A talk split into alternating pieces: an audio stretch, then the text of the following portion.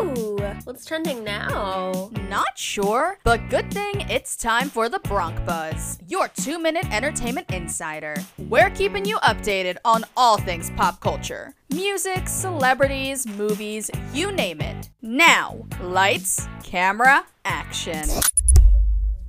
This is the Bronc Buzz, your daily dose of entertainment news and celebrity gossip. I'm your host, Emily Katt from Rider University.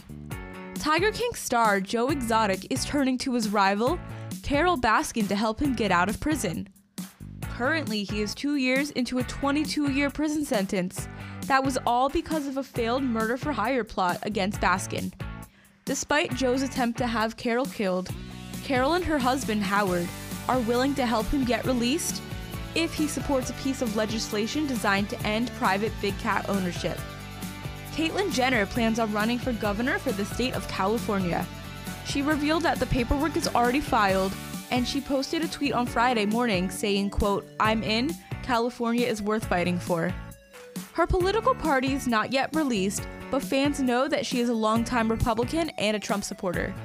Thursday night was another Grey's Anatomy episode that left fans teary eyed. Without giving away too many details, it was an emotional episode that ended with a huge shock for all viewers. Our kids need you. You have to go. That's all for today's Bronc Buzz. I'm your host, Emily Katt. Tune in next time for your news and entertainment and celebrity gossip. That's a wrap on this hour's Bronc Buzz, your two minute entertainment insider. Now you're all caught up. We'll see you next time, only on 1077 The Bronc Retro.